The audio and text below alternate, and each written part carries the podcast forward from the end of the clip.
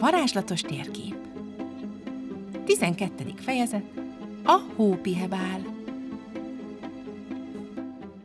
Dino, Dino, kelj fel! Nézd, esik a hó! Rázta fel Dinót álmából Anni. Kint még sötét volt, de az utca lámpák fényében már látszottak a vaskos hópihék, ahogyan kavarognak a levegőben. Ásított egy nagyot Dino, aztán felült az ágyában, és álmosan kérdezte Annit. Mi az? Esik a hó, nézd csak! Mi? Tényleg? Dinónak erre azonnal kiszökött az állam a szeméből. Kipattant az ágyból, és Annival együtt az ablakhoz rohantak. De jó! Újjongtak fel mind a ketten, a kertben ugyanis már legalább tenyérnyire állt a hó. Még a lámpafényben is látszott, milyen szép, tiszta fehér minden. Gyere, menjünk ki hógolyózni! És Dino és Anni villám gyorsan kezdtek el felöltözni, sokkal gyorsabban, mint amikor csak oviba vagy iskolába kellett indulniuk. Aztán, ahogy elszaladtak a kisasztaluk mellett, mind a ketten észrevették, hogy a varázslatos térkép, amit még tegnap este a kézműveskedés után vett ki Anni a papírszatyrából, és rakott le az asztalra, szintén a kertbe vezeti őket, és sok-sok táncoló hópihét mutat a krikszkrakszos útvonal végén. Mintha ránk értett volna, ugye? Zihálta izgatottan Dino, miközben szaladtak le a lépcsőn. Apa már a konyhában volt. Épp teát főzött anyának, de álmosan és lelkesen nézett ki ő is az ablakokon. Nya, akkor egy gyors reggeli, és utána indul a hócsata? kérdezte Anniékat, akik egymás szavába vágva helyeseltek. Igen, igen, együnk gyorsan! Te is ki a szapa? Apa megborzolta Dinó haját. Hát persze, hogy? Felviszem anya teáját, aztán bekapunk valamit, és már megyünk is, jó? Juhú! Fél óra múlva már kint is voltak mindhárman. A hó az az igazi, jó, tapadós féle volt, ami könnyen összeállt, úgyhogy Anni, Dino és apa először hógolyóztak, aztán építettek egy hóembert, aztán bementek kesztyűt cserélni, mert természetesen mindenkiébe belecsurgott egy kicsit a hó. Aztán megint kimentek, elkezdtek hópiramist építeni, aztán anya szólt, hogy ebédidő, Ebéd után pedig apa mondta, hogy ő azért most lefeküdne egy kicsit, mert jól elfáradt a sok havazásban, de utána csaphatnának egy hócsata visszavágót úgyhogy Anni és Dino egyedül mentek ki ebéd után a kertbe. És azon gondolkodtak, mit csináljanak még a hóban, amit eddig nem. A térképet is kihozták, és lejárták a reggeli útvonalat, amit mutatott. De csak a kert egyik olyan sarkába vitte őket, ahol délelőtt még nem jártak. Tudom már! kiáltott fel Anni, és óvatosan belefeküdt az érintetlen hóba. Gyere, Dino, csináljunk hóangyalt! Dino azonnal becsatlakozott, és miközben mozgatták karjukat, lábukat, felbámulta még mindig havazó égre. Olyan puha a hó, kicsit olyan, mintha repülnénk benne, nem, Anni? Ahogy Dino ezt kimondta, furcsa érzés lett úrrá mindkettőjükön egyre könnyebbnek és kisebbnek érezték magukat, és ahogy Anni Dinóra nézett, látta, hogy körülöttük minden szépen lassan nagyobb lesz. Aztán hirtelen érkezett egy havas célfuvallat, és felkapta mindkettőjüket. Anni, Anni, tényleg repülünk! kiabálta Dinó boldogan, Anni meg gyorsan utána nyúlt, és megfogta a kezét. El ne ereszt, szólt az öccsének aztán ámulva mutatta. Mennyivel jobban látszanak így a hópelyhek? Nézd csak! És tényleg, ahogyan Annit és Dinót fejjebb és fejjebb vitte a szélfuvallat, a körülöttük kavargó hópihék is egyre nagyobbnak tűntek. Vagy csak ők lettek egyre kisebbek? Sőt, Anni azt is észrevette, hogy egyre hidegebb a keze, az orra, a lába, de egyáltalán nem fázott. Te sem fázol, ugye? kérdezte Dinót kicsit aggódva, ám Dinó a fejét rázta. Nem, ez annyira izgi! Szerinted meddig repülünk még? Anni a fejét rázta. Nem tudom. Várj, Dinó, az ott micsoda? És szabad kezével a fejük felé mutatott. Egy nagy, palacsinta formájú felhőt közelítettek meg alulról, és ahogy közelebb vitte őket a fuvallat, látták, hogy a most már velük teljesen egy méretű hópelyhek is oda tartanak. Szerintem oda akar vinni minket is a szél! Kiabált a dinó, és igaza lett. A fuvallat egy halk füttyenéssel megkerülte a felhő szélét, és bepenterítette Annit és Dinót a közepére. Beletartott néhány másodpercbe, amíg Anni és Dinó megtalálták az egyensúlyukat a kavargó repkedés után.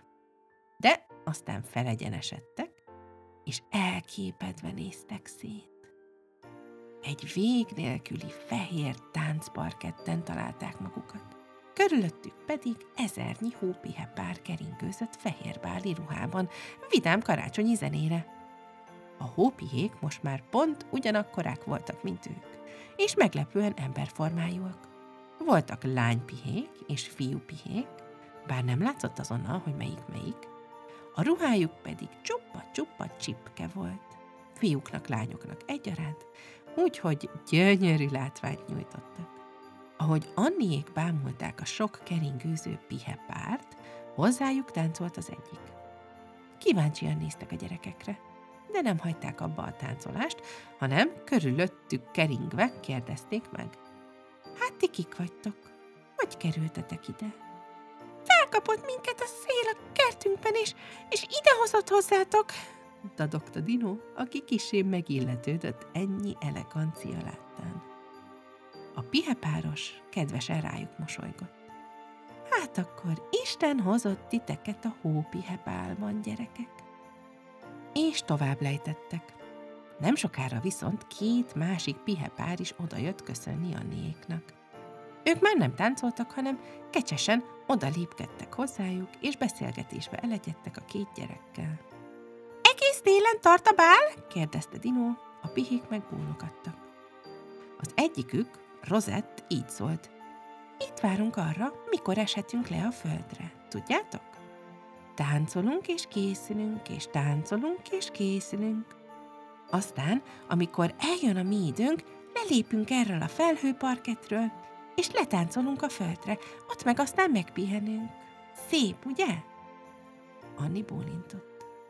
Egy másik pihe, aki nemes egyszerűséggel kvarcként mutatkozott be, Anniék ruháira mutatott. Még nem is láttam ilyet eddig. És kíváncsian közelebb hajolt Dino színes téli overájához. Miért ilyen vastag? Megvéd a sebesülésektől? Dino kuncogott egyet. Nem, a hidegtől! Kvarc érdeklődve nézett fel rá. Mi az a hideg? Dino tanácstalanul Annira nézett, aki helyette válaszolt. Hát az, ami itt van. Itt minden hideg, még mi is, nem érzitek? És megfogta Kvarc kezét, ami még a sajátjánál is hűvösebb volt. De a fiú pihe a fejét rázta. Csak a kezedet érzem, más nem. Anni elgondolkodott. Végül is érthető. Ha már annyira hideg vagy, mint egy hópehely, nem sok minden tűnhet fagyosnak. Aztán szégyellősen mondta a pihepároknak. Nekem meg a ti ruhátok tetszik nagyon, mindegyik annyira gyönyörű. Rozették rámosolyogtak. És mindegyikünké egy kicsit más, látod? Rosett büszkén megsimogatta a saját szoknyáját, Dino pedig rávágta. Tényleg, ezért mondják mindig a felnőttek, hogy minden hópi más és más. És mind felnevettek. Aztán Kvarc oda vezette Annit és Dinót a báli büféhez, hogy ehessenek és ihassanak kicsit. A gyerekek hókiflitettek tejjel, de volt ott még mindenféle havas sütemény, mint havas hegycsúcsok, havas háztetősüti és hópihe formájú kekszek meg linzerek. Miután jól laktak, Anni és Dino visszatértek a barátaikhoz, akik épp táncolni készültek ismét. Rosett hozzájuk fordult. Velünk tartotok? Anni és Dino elvörösödtek, és megrázták a fejüket. Mi nem tudunk ilyen szépen táncolni, mint ti, mondta Anni gyorsan, de azért megköszönte a kedves ötletet, és élvezettel nézték Dinóval, ahogyan Rosett, Kvarc és a párjaik ismét keringőzésbe fognak a vidám, uncacás karácsonyi zenére. Néhány perc után Dino oldalba bökte a nővérét. Anni, kipróbáljuk mi is? Mit? Hát a hópihetáncot. Anni körbenézett. Minden pihapár önmagára figyelt éppen, úgyhogy összeszedte a bátorságát, és Dinóval összekapaszkodtak a táncoláshoz. Kicsit vicces volt, mert Dino majdnem egy fejjel kisebb volt Anninál. Egyikük sem tudott keringőzni, úgyhogy hamarosan kacagni kezdtek saját magukon, hogy hogyan botladoznak ide-oda. És annyira nevettek, hogy Anni egyszer csak észrevette. Már nem is olyan hideg a keze, a karja, az arca, egészen kimelegedett a nagy hahotázásban. Dinóra nézett, akinek már az arcán is látszott, mennyire kipirult. De a legmeglepőbb az volt, hogy hirtelen elkezdtek finoman átsüllyedni a táncparketten. A két gyerek szorosan fogta egymás kezét. Egy kicsit megijedtek, de ahogy néhány pillanat múlva már átértek a szabad égre, megint felkapta őket egy szélfuvallat, és elkezdtek szállni lefelé, pont úgy, ahogy jöttek. Bár ezúttal nem hűlt le semmiük, hanem inkább egyre jobban átmelegedtek, és egyre nagyobbra nőttek. A hópelyhek körülöttük meg szépen lassan összezsugorodtak, majd ahogyan a kertjük fölé értek, el is tűntek teljesen. Anni és Dino pihe könnyen és teljes életnagyságban érkeztek meg a havas kert sarkába, ahol nemrég még a hóangyalokat csinálták. A térképüket ott találták maguk mellett. Biztos kiesett a zsebemből, amíg repültünk, gondolta Anni. De szerencsére olyan hideg volt, hogy nem esett semmi baja. Dino gondosan felvette és összehajtogatta. Már nem is havazik, mondta kicsit csalódottan Anninak. Aztán vidámabban folytatta, de legalább még táncolhatnak picit rozették odafenn a bálon. Anni bólintott. Azért remélem, hamarosan leérkeznek. Lehet, hogy pont a mi kertünkbe érnek majd, az de jó lenne. Mi lenne jó?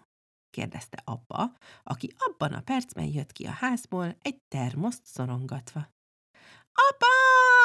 szaladt oda hozzá mindkét gyerkőc elmesélni, hol jártak délután.